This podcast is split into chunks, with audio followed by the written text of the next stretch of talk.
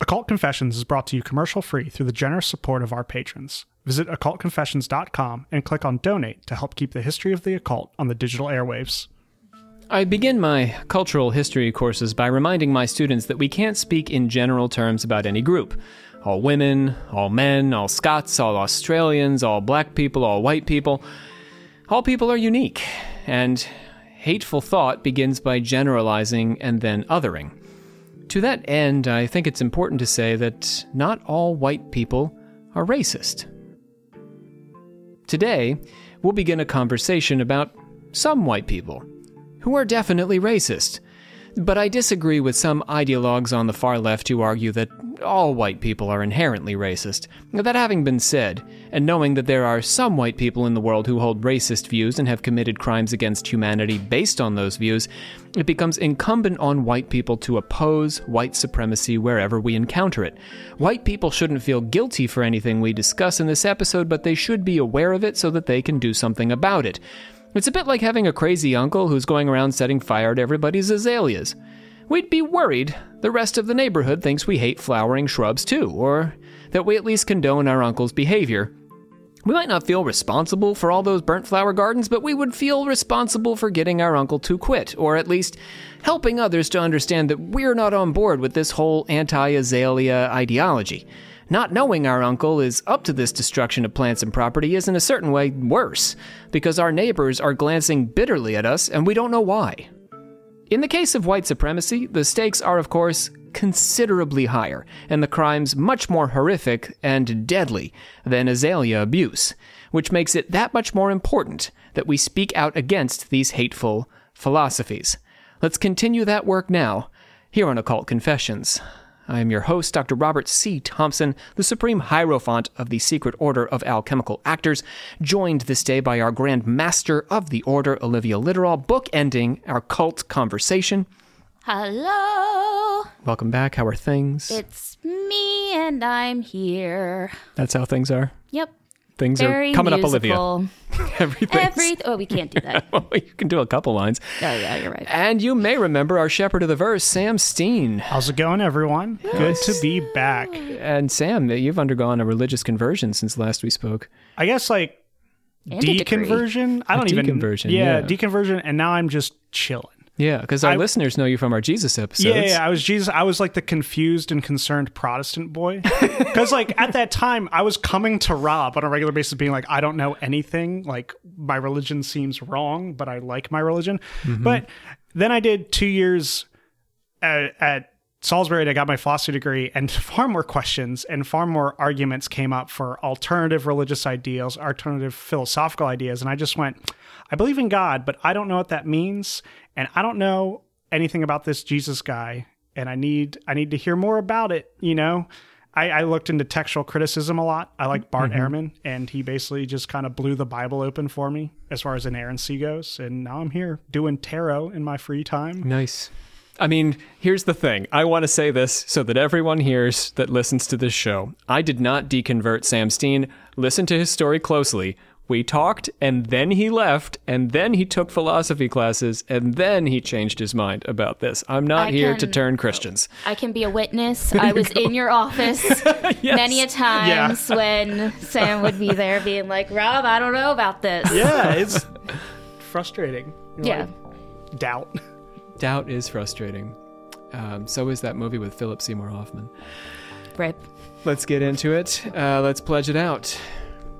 We, the We, members of, the, secret order of alchemical actors, do solemnly commit ourselves to a full and honest telling of the history of the occult as far as we know it. Do that voodoo that you do so well, Olivia, and open the order of confessors.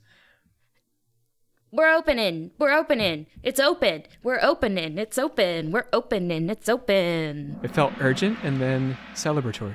That's kind of how I feel like Your, a lot of times. your day is. yeah.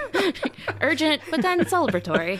Let's welcome some patrons Rogue S, Lumber L, Simon G, Mr. Panky, and I'm not going to finish the rest of your name, Mr. Panky, and you know why.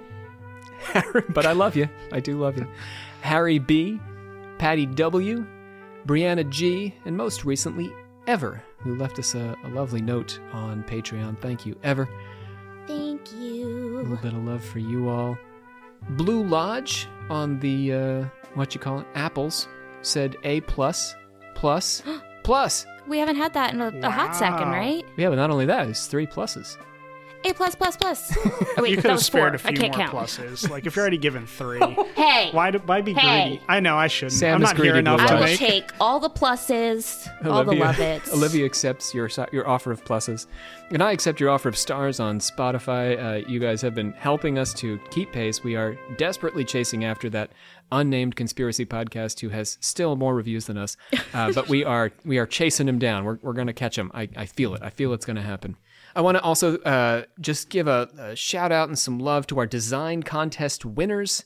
Uh, we had some wonderful pieces of art sent to us, and we're going to be turning this into some new merch and sending it out to patrons and friends and uh, making it available on the website. That uh, is Terry Frew, uh, my buddy Terry, who uh, actually came to the college and uh, did a workshop here with my students last semester. Terry is fantastic. Josh Russ, also fantastic. Mr. Leslie Sims from across the ocean.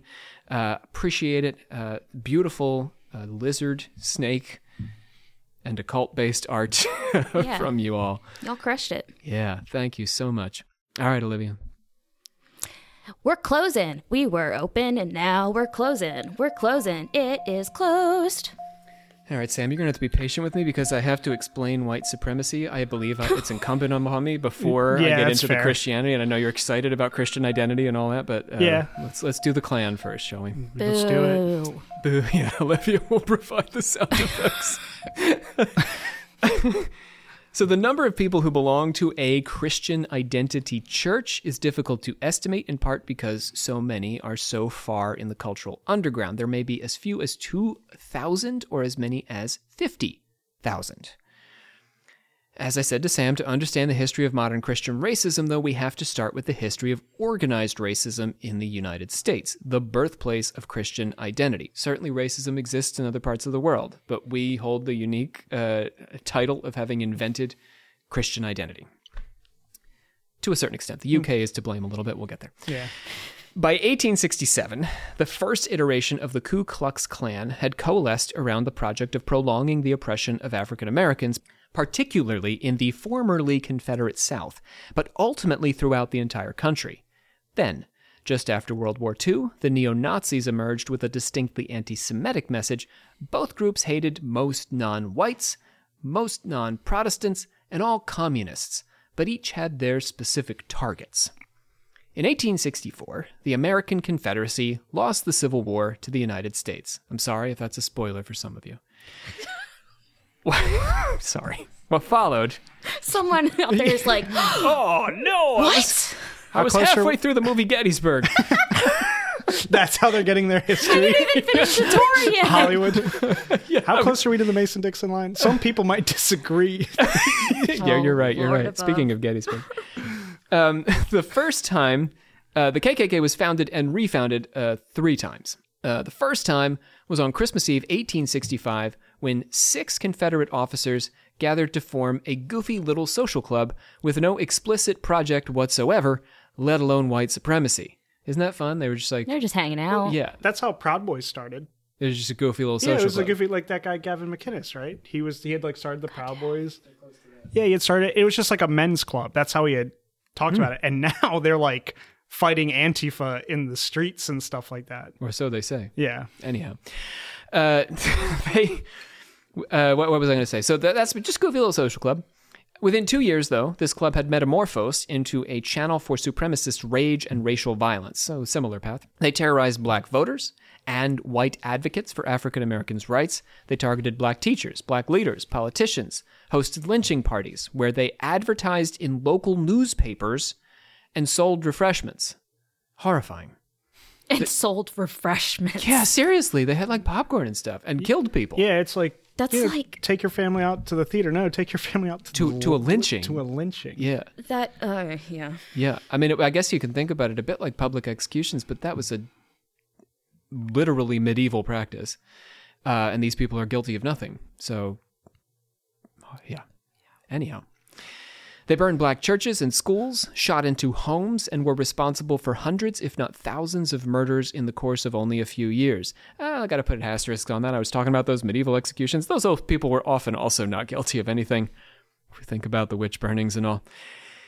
Anyway, I feel like they at least had a pseudo trial. yeah, there was something to it. There was some kind of effort. like this is just like straight up grabbing people and Well, I mean, they're Lynching guilty of the crime of being, being black. black. sure, but there's no like even fake like resemblance of like a, Yeah. a of a justice. It's often being black and, ascri- and aspiring to any kind of leadership or being in the wrong place at the wrong time. Right. asterisk on that. It is not a crime to, be black. Yes, that is- Yes, we firmly Yeah. believe that here on Yeah. the cult Sam is not suggesting. Uh, where were we? Yeah, we got to be real careful today. Uh, their darkly absurd lynching parties suggested the Klan's weakness.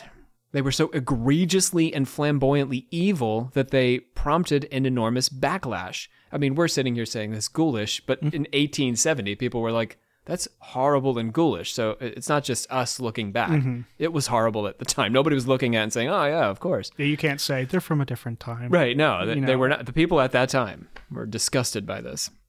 So there was a huge backlash. Democratic politicians ended up having to distance themselves from the Klan as such. In 1871, President Ulysses S. Grant signed the Ku Klux Klan Act, which captured and prosecuted Klan members as insurrectionists. Whoa. Yeah. But the damage had already been done. By 1877, the Klan and other secret supremacist groups they inspired had helped to install the Democratic Party, which at the time was the party of white supremacy in the state governments of North Carolina, Virginia, Georgia, Texas, Arkansas, Alabama, Mississippi, South Carolina, Florida, and Louisiana. So when we think about Jim Crow laws and all that mm-hmm. kind of stuff, it's difficult to separate all that legislation, Yeah. because that was all legislated, from the KKK and their mm-hmm. activities up through 1871. So nice try, Ulysses S. Grant. Nice try. Otherwise, you were pretty cool. And that tomb's really neat. That tomb is pretty sick. Yeah. And his autobiography is actually pretty cool. Anyway, the first Klan uh, did not actually wear the now iconic white robes or burn any crosses. So the 19th century Klan was not engaged in any of that kind of activity. They're, they were up to their own weird, awful stuff. In 1915, William Joseph Simmons revived the Klan and based his image of what the Klan would be on historical accounts of the 19th century Klan, but also the fictional The Clansman, a historical novel of the Ku Klux Klan. This is where the robes and the crosses came from. It's actually a fictionalization of the Klan. It's is this like also with what is it? A birth of Yep, the Birth of a nation? Nation. Okay, yeah, because I know of a that was like the a big thing with which I don't know if anyone's ever seen. I for a can class had YouTube to it. Mm-hmm. watch. Yeah, we had to watch a lot of it, and it's like it's very painful. D.W. Griffiths is largely responsible for popularizing the book with his movie, Birth of a Nation. Okay, so it is the same. Gotcha. Yep. Uh, Birth of a Nation is regarded as one of the most innovative and horrifying movies of the silent era, sort of like Leni Riefenstahl's uh, Nazi Triumph of the Will.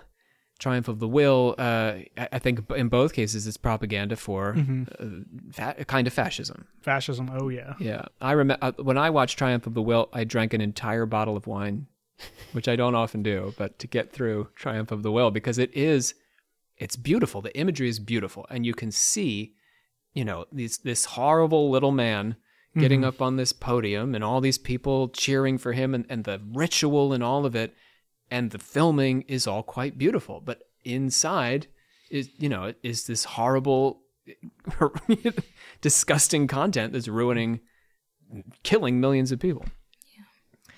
Innovative form terrifying content these imagined Klansmen were arch conservative vigilantes, defending prohibition, fighting divorcees and adulterers, and persecuting Catholics and Jews for non-Protestant for their non-Protestant religious convictions. That's the sort of fictionalized mm-hmm. hero Klansman They're who, busy, right, busy boys. even to us sounds not so good. The second Klan, the early 20th century Klan boasted as many as 5 million members, many of them in the industrial North. That's painful. Like towards Boston, Yeah, yeah. Uh, because I know Boston has a bit of a racism problem, and you can find chapters of like skinhead Nazis working within Boston. And it's like, you know, Boston, Massachusetts, you're like, oh, it's the North, it's liberal city, all of that. But no, in the underbelly, you can find big Klan groups. I'm going to tell this story. I, I've debated whether I should tell the story just because, as a, a quasi spiritualist, I don't like to anger my ancestors. but uh, I'll say I had an ancestor who uh, had a, a hood. And when that ancestor died, they asked that the hood be torn up and burned or uh, destroyed. So my ancestor uh, repented of their involvement in the Klan. It may have been this Klan, or it may have been the slightly later Klan. Probably it's this Klan actually. Um, and my family, it was my father's family. They didn't want to do it, but my dad happened to have it, and so he took a pair of scissors, lit up the grill, and unceremoniously destroyed the hood. That's kind of awesome. Yeah, nice. People who you would think don't have this in their background, right? I grew up in Trenton, New Jersey, yeah. very multicultural part of the world, uh, part of the country. They have it can be in your background because it was literally through the whole country. It wasn't just the South. Interesting too, the idea of that they were like, "Oh, I can repent." I think a lot of people did too. I think a lot of people joined the Klan. They thought it was cool, and then they're like, "Oh no, yeah. that was not cool." Yeah. Because it would have been, I don't know, the '70s when this. So it's not like we've had Obama kind or of like- anything. Mm-hmm. Nazis. It's kind of a little yeah. similar, where a lot of people, I think. They said, "Oops, that was not a good That thing was that not I our was a part best, of." yeah. I'm not ashamed of that chapter, or I am ashamed of that chapter of my life. Right. Uh, so, internal fighting and division led to rapid decline during the Great Depression, and the Second Klan fizzled out by the end of the Second World War. A folklorist, Stetson Kennedy, helped to bring the Klan down when he infiltrated their ranks and leaked their code words to the FBI, the media, and the Superman radio show. This is true. They Was it? Oh, sorry. Was it just because like they were all in the war? Is that why they weren't? Oh, the war helped to take it down, yeah, but also this guy, he Oh, okay. leaked all their codes, and so anyone could infiltrate them, oh, particularly the Oh, see. FBI. But the, I guess the joke of it was that it even aired on national radio in a Superman oh. episode. Yeah. That type of stuff happens all the time, like a sleeper cell kind of guy. Like one just completed, it was like a 13 year, it was in England, a 13 year a mole investigation where they stayed in these groups and they basically recorded who was in these white supremacist group, these fascist groups. And like they were so committed to it, they got like beaten up by anti-fascist like protesters pepper sprayed all of that just so they yeah it's insane. But i just i just read about it. It's it's really incredible like just 13 years of commitment. It's like spiritually beautiful to me, that mm-hmm. kind of self sacrifice. yeah. That's like, yeah, that's what I was just thinking that they just like put 13 years of their life that they're now going to be very confused about, I imagine, to some mm-hmm. extent. Yeah. Deep humility to do that kind of thing. Yeah. The third Klan arose in response to the American Civil Rights Movement. In 1963, Klan members assassinated NAACP organizer Medgar Evers. In 1964, they committed the Mississippi burning murders of three civil rights activists, two white and one black James Chaney, Andrew Goodman, and Michael Schwerner. The FBI took a special interest in bringing down the Mississippi Klan. Special agent in charge Roy Moore established an off- office in Jackson and succeeded in locating the bodies and identifying at least some of the perpetrators. Eight Klan members were convicted of the crime, and ten more alleged to have been involved. In 1965, they murdered Violet Liuzzo, a Detroit mother of five transporting protesters to the Civil Rights March from Selma to Montgomery, and the following year firebombed and killed NAACP leader Vernon, Vernon Dahmer. So, another period of hotbed mm-hmm. activity. The modern KKK has attempted to put on a less savagely murderous face, but for now, if we're looking at the 90s, years some of you might remember. In the 1990s, David Duke, you know this guy? yeah Have you heard of him, Olivia? David Duke? That's such a generic name. Also, don't trust a man with two first names. So, is duke a first I'm name thinking about It can that. be. Yeah, or a dog's first name. yeah. don't trust Don't a dog trust a with two dog. first names. but I'm just a man with two my dog daughters. only has one name Good. Then I'll maybe trust it. anyway, David Duke. David Duke. David Duke was one of the Klan's leaders, or Imperial Wizards. And he argued that the rights of the white majority had been per- had been imperiled by anti-white policies like affirmative action and the doctrine of racial equality, which he regarded as false. He ran advertisements, spoke on college campuses, and always wore a business suit instead of a hood. But Duke's genteel Klan proved unappealing to its core membership, and he eventually left to form the NAAWP. Think about that for a second. White people? The? National Association for the Advancement of White People, yeah. Hmm? They've already advanced. they did it. Congrats. Mission accomplished, yeah. Disband it's like- the whole thing. day one on the first meeting. We Everyone did just- we did it. It's over. Go home. you guys can go home now. Yeah, David Duke is like this movement towards like a very well polished and like air of academia type of white supremacist and fascist. And it's really effective. You know, they can act like they're not these horrible things and they can like dress themselves up, polish them themselves up, and like make these very rational appearing arguments. But it, you know, at the bottom line, it's all a ruse. They they're gonna say like their rhetoric in like the most like kind of like moderate way they can but ultimately they're they're pushing you towards like this far right this awfulness and so like it's it's scary because sometimes people fall people fall for it all the time they're like oh he's mm-hmm. just an educated guy he's just why can't he have his free speech you know open Duke did not stand alone as the leader of the KKK. In fact, the third iteration of the KKK was actually many little Ks. Perhaps the most isn't that cute? Perhaps the most burn pop- it with fire perhaps the most popular were Bill Wilkinson's Invisible Empire of the KKK, which pursued an overt campaign of racial violence. They attacked anti-racist demonstrators with automatic shotguns and attracted 2,500 members, as opposed to Duke's 1,500. So we're also looking at in the little groups of people. Mm-hmm. Yeah, this is the 90s. But the, just a little bit later. Yeah. Yeah. But Wilkinson, it turns out, was an informant for the FBI.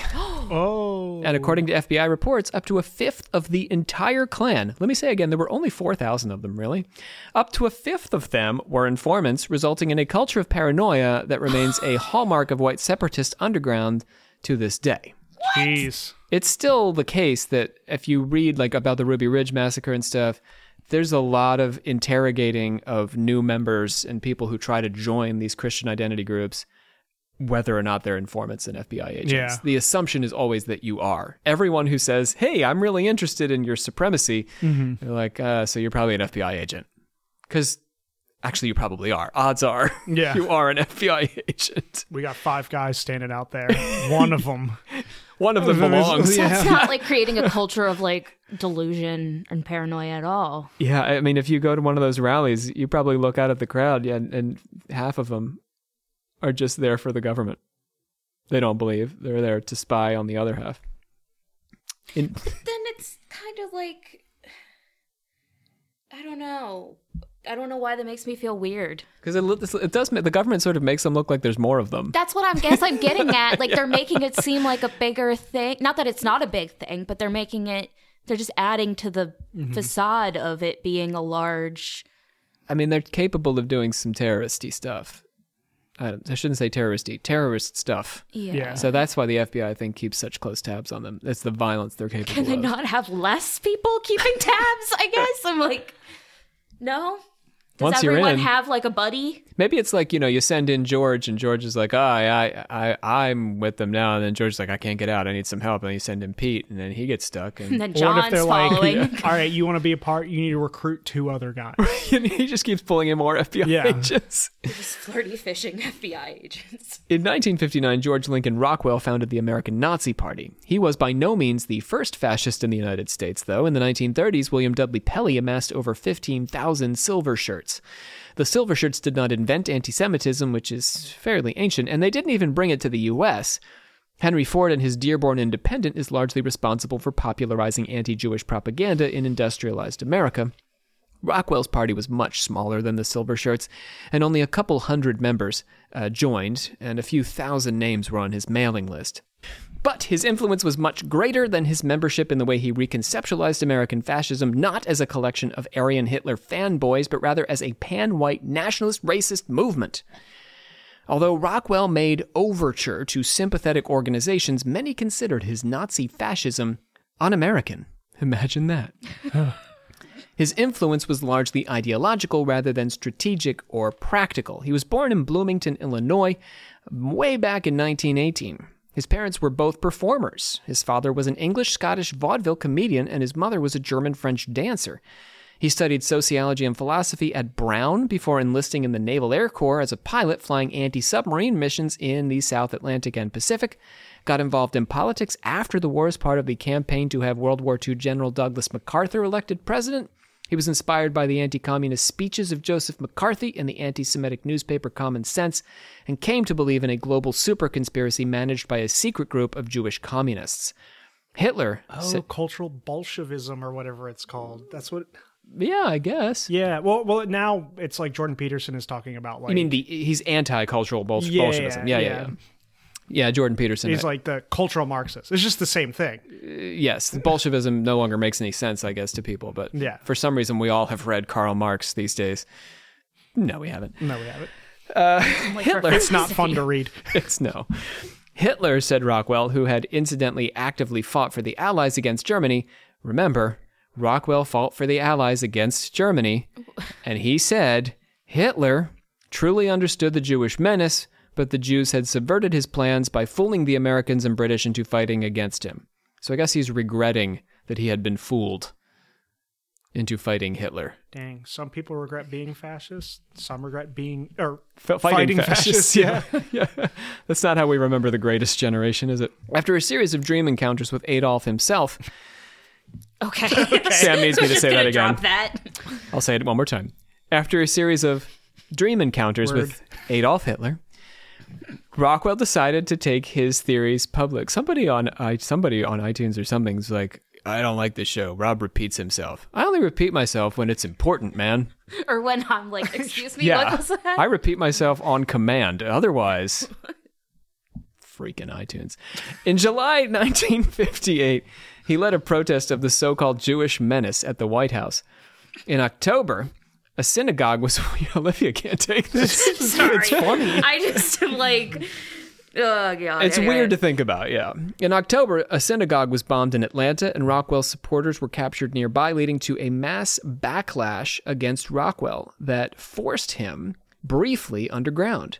He reemerged defiant, recruiting a team of fascist cosplay stormtroopers and mounting an illuminated swastika on the roof of his house in Arlington, Virginia, a suburb of the District of Columbia. He got them from underground. Well, I mean, they weren't like turnips. I know. you don't just grow racist stormtroopers underground. I think that's the plot of one of the Star Warses. Yeah. Savannah, need her to weigh in on this. Well, we'll all just agree that that was definitely the plot of Star Wars 8. The Star Wars inning. I was like, which The turnip menace. The turnip man. That's good. The clone turnip.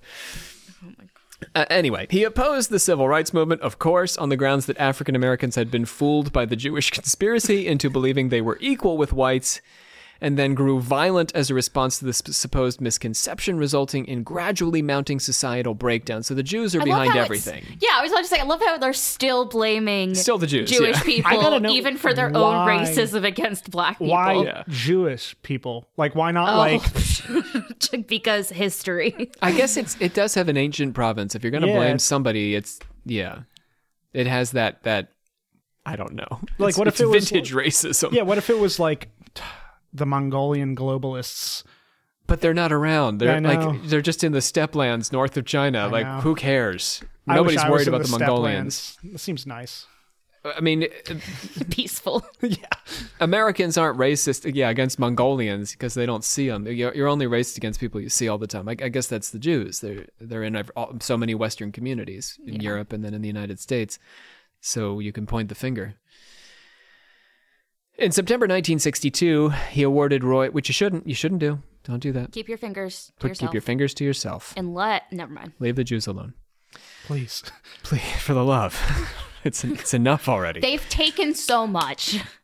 In no- September 1962, he awarded Roy James, one of his stormtroopers, a medal for punching Martin Luther King Jr. in the face in Birmingham.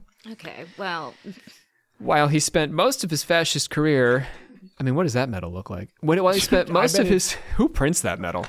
Anyway, while he spent most of his fascist career attracting attention to his views in the late 1960s, he began to turn toward organizing and electoral politics, but his plans were cut short when he was shot by a sniper, leaving an Arlington laundromat in August of 67.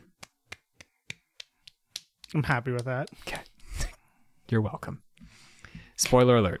One thing right in history. Nobody made that movie. Okay. Chri- I'm sure. I I wonder what happened to that guy. That guy probably went to jail though. You can't just snipe people. Yeah. Yeah. Well, I mean, Maybe he went he had a light sentence. they were like, Well, imagine. What if he just vanished? Ooh, or that's he's cool. a time traveler. what if he also worked for the FBI? so George Rockwell was going to like take over America, and this guy time traveled back like the Terminator and eliminated just him. sniped him. Good. Not on my watch. yeah, I love it. So Hitler really was killed, and that like we all time traveled Oh, back to kill. Hitler. That really happened in America. It's all mm. American together. Hitler was shot. It's possible. Yeah, It's- I don't know if it's time possible. machines only work in America, and you can only time travel in America. I because thought of Hitler Mormons. was It's because of the the Mormons. Mormons. in Antarctica you want to blame someone? Blame It's the Mormons. Mormons. they know. They know where the Holy Land is. It's the place where time travel works, and it's Utah.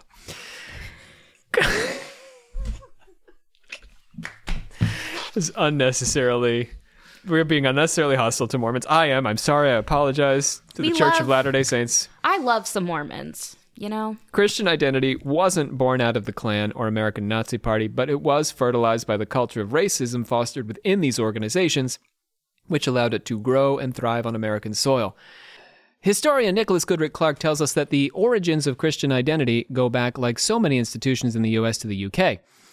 In the early decades of the 19th century, John Wilson and Edward Hine, among others, preached that ethnic Brits were descended from the ten lost tribes of Israel, a view that came to be called British Israelism. oh Lord above, here we go. Yeah. you're not listening to to an OC episode unless you're getting some of this fun. Yep. British supremacy on the global stage as an imperial power demonstrated that the British were, in fact, the chosen people of God. I mean, look at how long Queen Elizabeth lived, Ninety six, girl. right? Mm. If that's not a sign, I don't know what is. Isn't the oldest person in the world black though? Yeah, she was like a hundred. Is she still alive? Really? Yeah, She she's was like she- a hundred and thirteen or Yeah, something. Wow, she was good black. Where did she Yeah. live? So In the uh, Oh, US? I don't know. It must have been. It, it had to have been the U.S. Maybe. I You think would know. think. so. Someone Google We're it. being and a little comment it. arrogant about This is that. like- but- Yeah, I, I know. remember Our seeing diet that, does yeah. not is not conducive enough. But it's possible. Maybe she just ate her own way. Anyhow, British supremacy. Oh, what was I saying? The British 10 tribes in the UK and America uh, should join, they said, the two not lost tribes of Jews in Israel to reclaim the Holy Land and fulfill God's plan. Well, this seems like an odd start to a movement that would target the world's Jews as demonic conspirator- conspirators. There were some quirks to British Israelism that opened that door. First, John Wilson believed that the Jewish tribes of Judah had intermarried with the Edomites, a spiritually inferior group. Back in the Garden of Eden, Eve had been sexually seduced by a humanoid serpent devil, uh, which is the real meaning of the whole apple story. That's just a an allegory for serpent sex. It's the serpent seed theory. It's not unique to Christian identity or British Israelitism, but um, anyhow, uh, I'm fascinated by this stuff. I love the the reinterpretations of Eden. Uh, so anyway, uh, then she gave birth to Cain. Cain then joined an inferior race of pre-Adamic people and fathered a satanic seed line that, you guessed it, intermingled with the two Jewish tribes. The ten lost British tribes, by contrast, preserved their pure blood. Since they believed themselves to be the true Jews following the ideology of British Israelism, Christian identity followers observe the Jewish Sabbath and Purim and give their children Old Testament names and observe the dietary laws of Deuteronomy and Leviticus. All I can think about right now is Jesus with like just the worst British accent. Well, because of British Israelism, though, I mean, I, I, we just need to really let this sink in. Christian identity, white supremacists observe a lot of Jewish tradition. Well, I also like as soon as you started bringing up like the Cain stuff, it reminded me of just like in school how we would learn about like they would say what it, that like black people like a reason for enslaving them was because they had the blood of Cain that they the Yeah, blood that was one mm-hmm. argument. So it's interesting to me that they're also like the Jews the are Jewish lumped in the connection, same way. and then Yeah. it's just like it seems like it's just also where's Abel? Fuck him. He died. he died. Oh, but yeah, Yeah, but Cain like killed him. He didn't have time to reproduce. Is that what you're saying? Probably guess, not. He was so pure. He died a virgin. Mormons have a similar theory. Like, there's like an old Mormon cartoon that basically says there was a battle in heaven, and those who sided with the devil were cursed with black skin Hmm. on earth. Yeah, it's like yeah. Yeah. Hmm. So, sorry, Church of Jesus Christ of Latter day Saints. Scholar Mattias Gardell identifies two variants of Christian identity. Hardcore believers hold that Jews are literally the progeny of Satan who made war with God in space. Softcore believers are willing to accept this as allegorical. so, I'll accept this, but only as an allegory. not substantially better, yeah. The hardcore believer holds that the white person's bodily fluids need to be protected from those of the other races since only the white race contains the divine spark which is passed through the generations. Interracial marriage kills the spark and is considered an egregious sin. The softcore believer views the Luciferian space battle as a metaphor for God's preference for Jacob over Esau. Esau was Jacob's brother, who was sexually attracted to the mongrel races. I'm quoting there, mongrel races. Esau's children, Ed, uh, child Edom, uh, or, or the children of Edom, uh, have been in a constant battle ever since for supremacy over God's favorite people, the children of Jacob. During the apocalypse, God will wipe out the race of Edom, and Jacob's race shall inherit the earth. In the meantime, the enemy reigns and has since the Jews took control of the Roman Empire and used the empire's power to distort Christian teaching, removing the doctrines of Aryan Jesus and all of this bloodline stuff from the Bible. Got me? Yep. sure. Following that? Okay. I don't want to lose you anywhere here. No, this sucks. Yeah. Jews have controlled mainstream Christianity ever since, and Christian identity believers look forward to the day when they can assist God in a racial cleansing of the earth. So only Christian identity has the true Christianity. All other Christians are faking it, and they may not even realize it. The movement's anti Semitism was promoted most successfully by William J. Cameron, who worked for Henry Ford as his press relations manager, manager and was the editor of Ford's anti Semitic magazine, The Dearborn Independent. As editor, Cameron was responsible for introducing America to the false protocols of the Elders of Zion, which introduced the idea that a conspiracy of Jewish people was secretly manipulating world events. Cameron's ideas inspired Pastor Wesley Smith, who founded the Anglo Saxon Christian Congre- Congregation in Lancaster, California. Smith preached that the white race were originally divine beings who assisted God with his creation until Lucifer and his demons attacked Earth in their spaceships. The whites helped to bring Lucifer down, and some of the demons that fell to Earth survived. The African races fell with the demons as their servants, and the Jews were the demons' children. White Aryan descendants had a responsibility to fight and overcome the inheritors of the pre Adamic bloodline and the impure Cain bloodline. Smith interpreted the Whore of Babylon from the book of Revelations as a metaphor for the Jewish conspiracy, which has enslaved the white world economically and would be destroyed in an apocalypse. He founded the Christian Defense League and chose Richard Butler as its first president. And Butler is where we pick up the story. Butler's born in Colorado in 1918, studies aeronautical engineering, and takes a job with the Consolidated Vultee Aircraft Company, who posted him in Bangalore, where he worked for the Royal Indian Air Force during the Second World War. Despite working on the side of the Allies, much like Rockwell, he sympathized with Hitler. What is this? I, Is this like a common thing? I mean, among neo Nazis, yeah. Well, sure. But like, like, how did some guy from Colorado, like just the average dude, studies aeros? Was it aerospace engineering? Mm-hmm. Yeah. Pretty smart guy, right? Yeah, it's like you got to be smart to do that. Mm-hmm. Think critically, you know. But how Do did- math. Yeah, it's like how did you end up as a white supremacist? I do Well. want to s- say, Sam, and, and I love my all my s- STEM people out there. You guys always get all the love and all the money and the grants. Go science, technology, engineering, and math. Brr. They generally are a little short on humanistic thought, and when it mm-hmm. comes to converting you to a system of belief, it is humanistic and ethical, philosophical thought that's defending wheelhouse. you. Yeah, not your knowledge of calculus. No, the STEM bros in my ethics class said wild stuff. That's why we need steam. Yeah, we need you got to have a little art in there. You you'll be all right, my STEM friends. If you just listen to occult confessions, we're gonna get your humanities fix on right here. Stave off those those Hitler converters. Yeah, well. Anyhow, I, I I will try to make sense of this a little bit. His posting in India had exposed him to India's caste system, which struck him as a great idea to try ah, and bring jeez. home. Come on. Whew, that's not what you want to bring home. Butler's not the only one. Others on the occult side of fascism, namely Miguel Serrano and Savitri Devi, were similarly enamored of a system of the Buddha, uh, a system, a caste system that the Buddha famously attempted to reform and remove 500 years before the Common Era.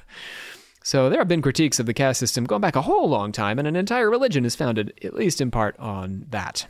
But let's take it home. Yeah, let's bring it back to America. On his return from India, Butler came to idolize Hitler as second only to Jesus Christ in oh. general greatness. That's even objectively, if I don't believe in Jesus, just like based off of like things that they've done, Jesus. like if we're greatest warrioring like Jesus Oh, yeah. versus like Adolf Hitler? Hitler, like You're going to go with Jesus? well, it, Hitler You heard doesn't it here, stand a folks. chance. Similar things have been said about Trump by modern day evangelicals. You guys are really trying to. I'm, I'm sorry. Hey, I, that I'm not, one was Sam. That wasn't that me. was me. I know it was me, but it's just a statement of fact. I know I said it rhetorically and I was implying something about it, but similar things have been said about Trump as like the second coming. Like I, you know, um, it's funny on the on J six the amount of like Jesus loves you, God loves you, or like repent sinners signs and stuff like that were at there while Trump supporters were at the Capitol building. You know, it's like whoa. It seems like white Christians have this weird thing where they love to ri- raise up a politician, not with Jesus, because ideologically they can't do that, Mm. but as mm-hmm. close as they can get to Jesus comes first. Yeah. But you know who's second? My guy. My guy. Yeah. While working for Lockheed Martin on the L 1011 jumbo jet, 1011, I don't know, he used his pilot's license to begin making regular flights to the Pacific Northwest, where he fantasized about establishing a white homeland. His dream came to fruition when he retired to the Northwest at 55 and in 1977 founded the Church of Jesus Christ Christian and the Aryan Nations Compound on Hayden Lake in the panhandle of Idaho as a white racial utopia. Still, uh, They can keep the panhandle. Yeah, I don't well, go I mean, who that to to- the hotbed of Yeah. I don't wanna all of this activity. Idaho. You don't want to go to Idaho, but you because this is where it's at. Not Well, all of yeah, Idaho. go It's a lovely potato-laden state, but yeah, We the got Panhandle. potatoes here. There's a lot of this going on up there. On the compound, members observed strict sexual roles, with women doing the cooking, cleaning, and nurturing, and the men carrying the guns. Oh, of course. Yeah, It's. I mean, that's just standard kind of like.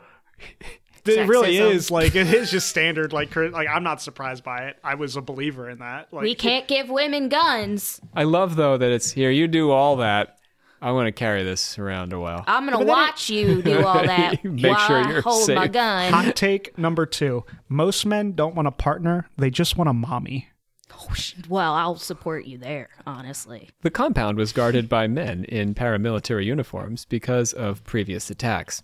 On the 1st of July 1998, these troopers chased Victoria Keenan and her son Jason down the road outside the compound after they'd stopped briefly in front of the Aryan nations to retrieve something that had fallen out of their car, God forbid. right? Butler's henchmen fired at the mother and son, shoot it out, shot, shot out a tire, and forced them into a ditch. They then assaulted the Keenans and let them go. The Keenans, represented by a team from the Southern Poverty Law Center, sued Butler and won a settlement for $6 million. Oh, hell yeah. that effectively put an end to the Aryan Nations compound. I mean, go off, but like, also what? Butler's most damning legacy were the people he inspired to commit horrific acts of violence in the name of Christian identity. Robert J. Matthews began to assemble his Bruder Schweigen, Silent Brothers, or the Order uh, at, at the, uh, also just called the Order, I should say. Because that is a weird word to say. Easier to remember, yeah. Bergenjimba. Sorry, German listeners. Matthews began forming that uh, at the Aryan Nations Aryan World Congresses in 1982 and 1983. Inspired by neo Nazi physicist William Luther Pierce's novel The Turner Diaries about a race war, the Bruder Schweigen hoped to establish an Aryan homeland on the order of Butler's compound, but much larger, and in the Pacific Northwest. So, like Oregon, I guess. They funded their operation through counterfeiting money, bank robberies, and armored car robberies. In Ukiah, California, they stole $3.6 million oh. from a Brinks car. Yeah, they're not messing around. Holy cow. Yeah. They bombed a synagogue in Boise. Ah, jeez. And uh, I think most famously murdered talk radio host Alan Berg. Berg was ethnically That Jewish. Familiar. That sounds so familiar. Uh, the movie Talk Radio, I believe, is about him. Or about this story, anyway. It's a Oh, feel like I should fictionalization of this. I think it's Oliver Stone. Berg was ethnically Jewish and outspokenly liberal, which made him a target for the order. David Lane and Bruce Pierce were convicted of violating his civil rights, also of conspiracy and racketeering, but not of homicide, and they were sentenced to 190 and 252 years in prison, respectively. David Lane may sound familiar from our earlier episode on the neo Nazi occult for founding a pagan white supremacist order from prison. In June 1984, Order member Tom Martinez was arrested for passing counterfeit bills at a liquor store. When Matthews told him of his plan to kill the liquor store owner, Martinez gave himself over to the FBI and became an informant. Are they doing? Sorry. Are they doing like specifically criminal activity to get money because Yeah. they can't do anything else? They're raising money. Well, I guess they think it's the quickest way to raise money. They don't. Okay, YouTube 'cause wasn't I'm- a thing. Or Indiegogo. well, I'm Indiegogo. just like You couldn't podcast. they couldn't have a Patreon. Kim Kardashian being I'm- like, I don't think people just don't can- want to work these days. yes, yeah. They couldn't start an Instagram. Robin Banks is a full time job. It takes up your time. Anyhow, my buddy Martinez here, not my buddy, uh, but he did become an informant and brought the organization down. Matthews died during a shootout at his home on Whidbey Island outside of Seattle, where federal agents set fire to his house.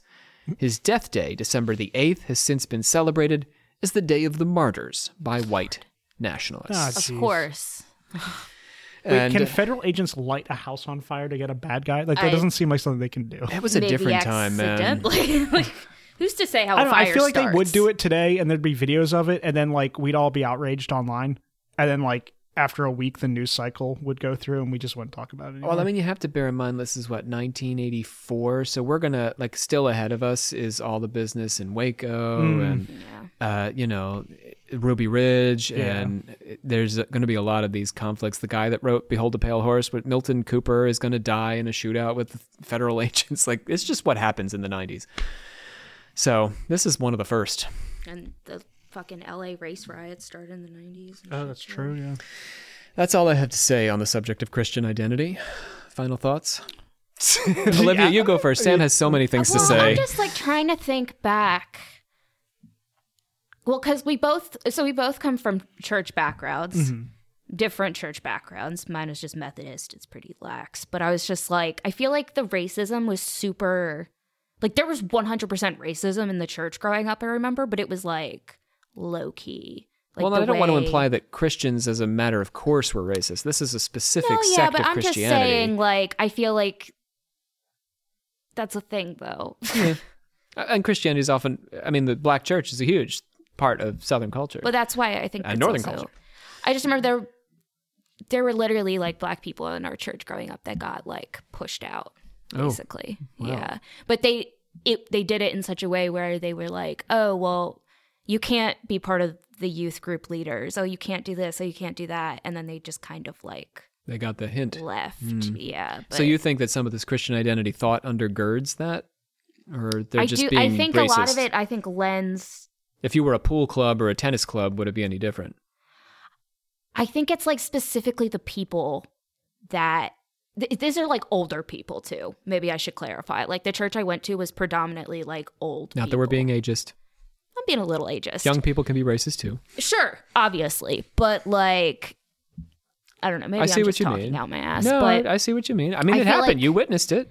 and there's just like it's i feel like if you're not entirely in their eyes like abiding by like what they see because like even like beyond racism like my mom got pushed out of the church too as Oh, soon as they like were just hyper judgy.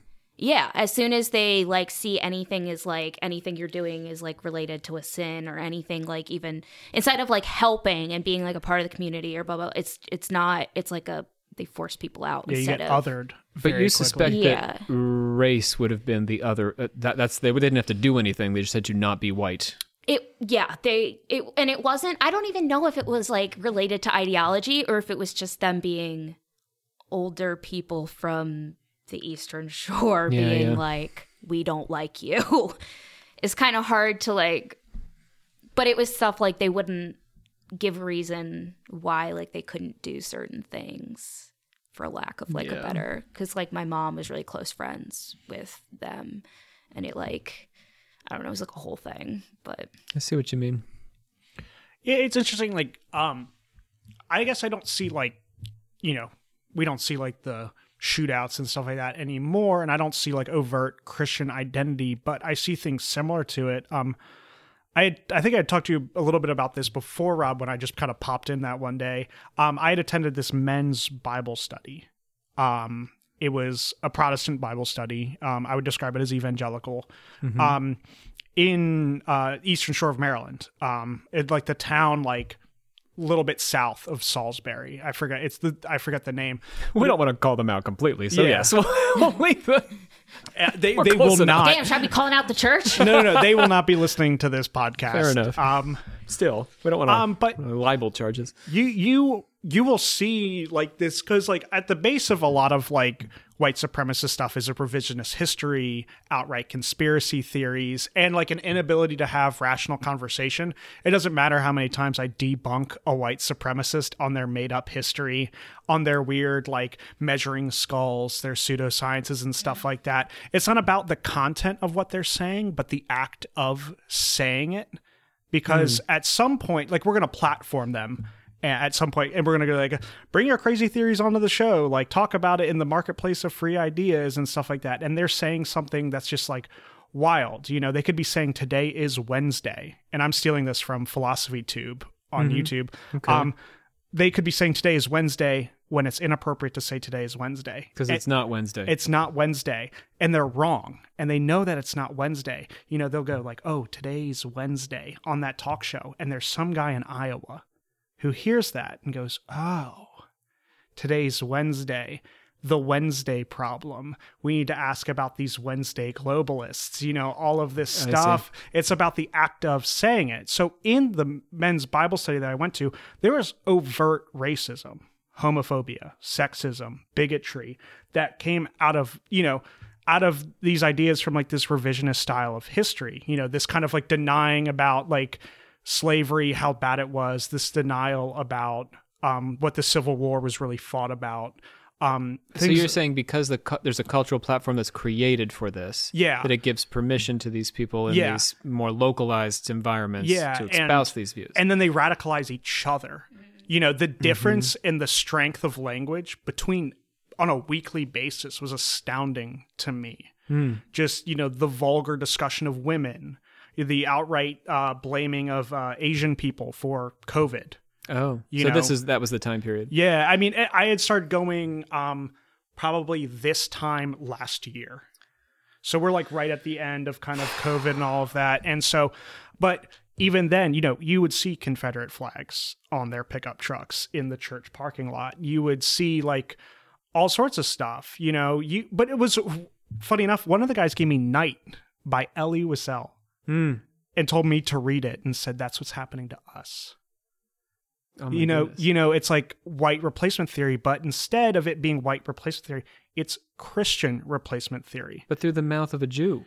yeah but through yeah how odd so that's where we get this revisionist kind of history Yeah, i can yeah. deb i can literally debunk him in a sentence saying yeah that's what happened to the jews this is a, a, a historical account of it by a person who it happened to it doesn't matter Well, it's not an allegory. It was not intended to be No. read as an allegory. no no no because it's the act of saying it and then those the act of saying it becomes acting on what you say Right. you know um but it's christian identity is strange you know when you look at most if you go on like southern poverty law center they have a database of white supremacist groups a lot of them are christian associated a lot of them have a, a, a- an influence of christian identity into them And for me, the strangest part about it is is how they read the Bible and Scripture. Protestants are always going to have that inerrant view that this thing is perfect in every way, that everything that's said in it is 100% true. There's no allegory, there's nothing like that. But then they do do the allegory. Well, you have to. The document is not consistent. No. It doesn't tell a consistent story. No, it you- contradicts itself. Yeah, which is the confusing part for me because they have this inerrant ideology about inerrancy that would require them to not do allegory, but then they do allegory to get to their racist, um, you know, racist conclusions. But that leads me to think like, um, what's the guy's name? He wrote Ur Fascism. Umberto Eco. Um, I had told you about him, I think, over Instagram. And in one of his like descriptions of fascism and white supremacy is always going to be fascist in some way, he says it's inherently contradictory. So to me, when they don't make any sense, it makes sense.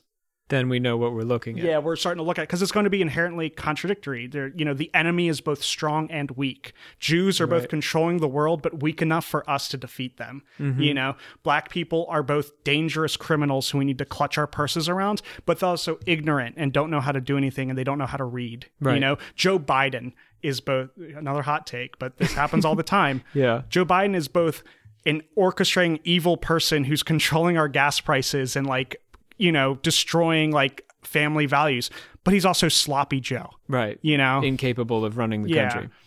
Except like- when he's Dark Brandon. Yeah, except he's, dude, that Dark Brandon meme is funny.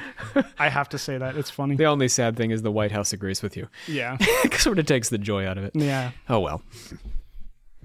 Well, that's uh, yes, that's an excellent take, Sam. I think you summed it up pretty well there. And I, I think that reminds us why it's important to even talk about this now. We shouldn't view this as a symptom of the past. You're at this meeting a year ago, two years ago. Yeah. Uh, and I'm talking about these events of the 90s. Uh, it's not behind us. These beliefs are certainly still out there, and we need to be vigilant. We need to be vigilant. We even see it. We see it with us and QAnon people, Sure. where they and are very directly contradictory, even in their insults about, you know, Jewish. uh, You name it. Yeah. You name it. Yeah. Uh, and it's, I think it's important. And I, I'm going to, since Sam has been trolling the right, I'll troll the left a, a little bit here. I think it's important that we don't vampirize ourselves. I mean, we, there are truly cultural enemies to be had out there. They exist and they look like this. When we uh, vampirize each other because we're not, you know, speaking about race or sex in exactly the way that, you know, I want you to or you want me to, then we find ourselves in an infight when we really should be targeting the groups on the far fringes who are truly distorting the culture in hateful ways. Yeah, an interesting quote by Frederick Douglass. Um, in one of his biographies, Charles Douglas wrote that his slave master's conversion to Christianity only made him crueler and more hateful, I remember that, yeah. if it had any effect on his character, it made him more cruel and hateful in all of his ways. Mm-hmm. So we did we needn't have gone much further than Douglass. We could have stopped right there. We Could have just went right over right 15 minutes from Yeah, here. Yeah, Douglass is from the Eastern Shore, Yeah, so we but- claim him as one of our own. Yeah, yeah. All right, Olivia, bring us on home. I do remember what I was going to say. By Oh, the go way. ahead. Just like how you were saying earlier that, like, you know, basically as white people, like, you know, like we, sh- I, we have a responsibility to deal we with have a our crazy uncle, responsibility to, our yeah, crazy racists. yeah, and it's like the whole like anti-racist versus like non-racist, like, you know. but Mm-hmm. Anyway. Bring us on home. I hereby adjourn and declare closed this meeting, the secret order of alchemical actors, till such time as we get together and do it again. My name is Dr. Robert C. Thompson, joining you with Sam Steens, Shepherd of the Verst. It is good to be back. Good to have you back, man. Hopefully, I'll be back. Oh yeah, oh yeah. Y'all have a wonderful, wonderful day. And Olivia Literal Grand Master of the Order. I don't know what I was gonna say. I totally just blanked, but Should um, make like a cat noise. Olivia does have a lot of kittens these days. just one, just one left. Oh, down to one. Right. Yeah. She had. She is. Many kittens have passed through Olivia's hands. Let's say that. That sounds. I've held many a. And on to better things. Never mind. This so concludes our call series. Uh, we move on next to uh, yeah, we're definitely going to need Sam because we are moving on next to occult Christianity. Uh, there's going to be two ways that I approach this. Uh, first, we are going to take a good hard look at um, some of the uh, more occulty beliefs within mainstream Christianity. We're going to take a look at the belief in a theocracy uh, and whether or not Christian theocracy is a thing that Christians should pursue and, and want to have, so control of a government. We're going to take a good hard look at the prosperity doctrine, which is deeply occulty. Uh, and we're going to take a good hard look at Christian sex, just because I need to do that. uh, in a couple episodes on Christian sex eds. And then we're going to take a look at some of my favorite theosophist, occultist Christians, Anna Kingsford, Charles Leadbeater. Uh, and we're also going to take a look at the delightfully strange Urantia book, which belongs to the uh, to some Seventh Day Adventists who went off and did their own UFO thing. All things to look forward to here on Occult Confessions. Bye. Bye.